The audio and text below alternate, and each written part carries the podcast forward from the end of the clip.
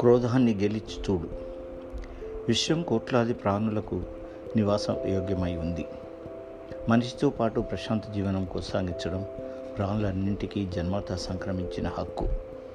సమాజంతో మైత్రి బంధాన్ని పాటించవలసిన అవసరం మనిషిది. అది అతడి బాధ్యత.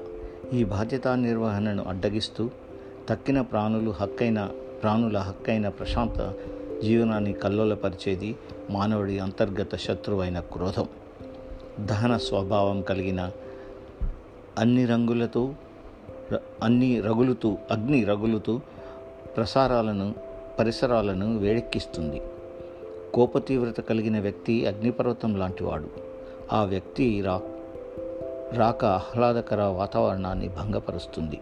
కోపం కారణంగా మనిషిపై లోక వ్యతిరేకగా ముద్రపడుతుంది. రెండు వైపులా పదును కలిగిన కత్తితో సమానమైనది క్రోపం క్రోధం. ఒకవైపు అంచు వ్యక్తి ప్రతిష్టను దిగజార్చి అందరికీ శత్రువుని చేస్తుంది. సాధారణ మానవులకు వచ్చే కోపం ఈ కోణానికే చెందుతుంది. రెండో వైపు అంచు మరింత పదునైనది. దాన్ని ఎప్పుడు ప్రయోగించాలో సత్పురుషులకు మాత్రమే తెలుసు. కార్యసాధనా క్రమంలో వారు దాన్ని ఉపయోగిస్తారు. వాస్తవానికి మహాత్ములు తమ కోపాగ్నిని కోపాన్ని ప్రత్యక్షంగా ప్రకటించరు. ఎదుటివారి ప్రవర్తనతో తమ మనసు గాయపడిందన్న విషయాన్ని పరోక్షంగా తెలియచేస్తారు.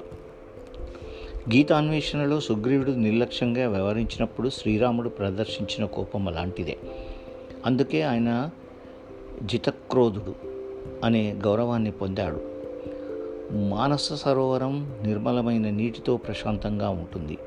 సాక్షాత్తు ఈశ్వరుడికి ఆవాసయోగ్యమైన ప్రదేశం అది. ఆ పరిసరాలను ప్ర ఆశ్రయించి మనుషులు తపోధనులవుతారు. మునులు తపోధనులవుతారు. బ్రహ్మ మానస సరోవరం మనిషి మనసుకు ప్రతీక. శివుడికి నర్తన వేదిక.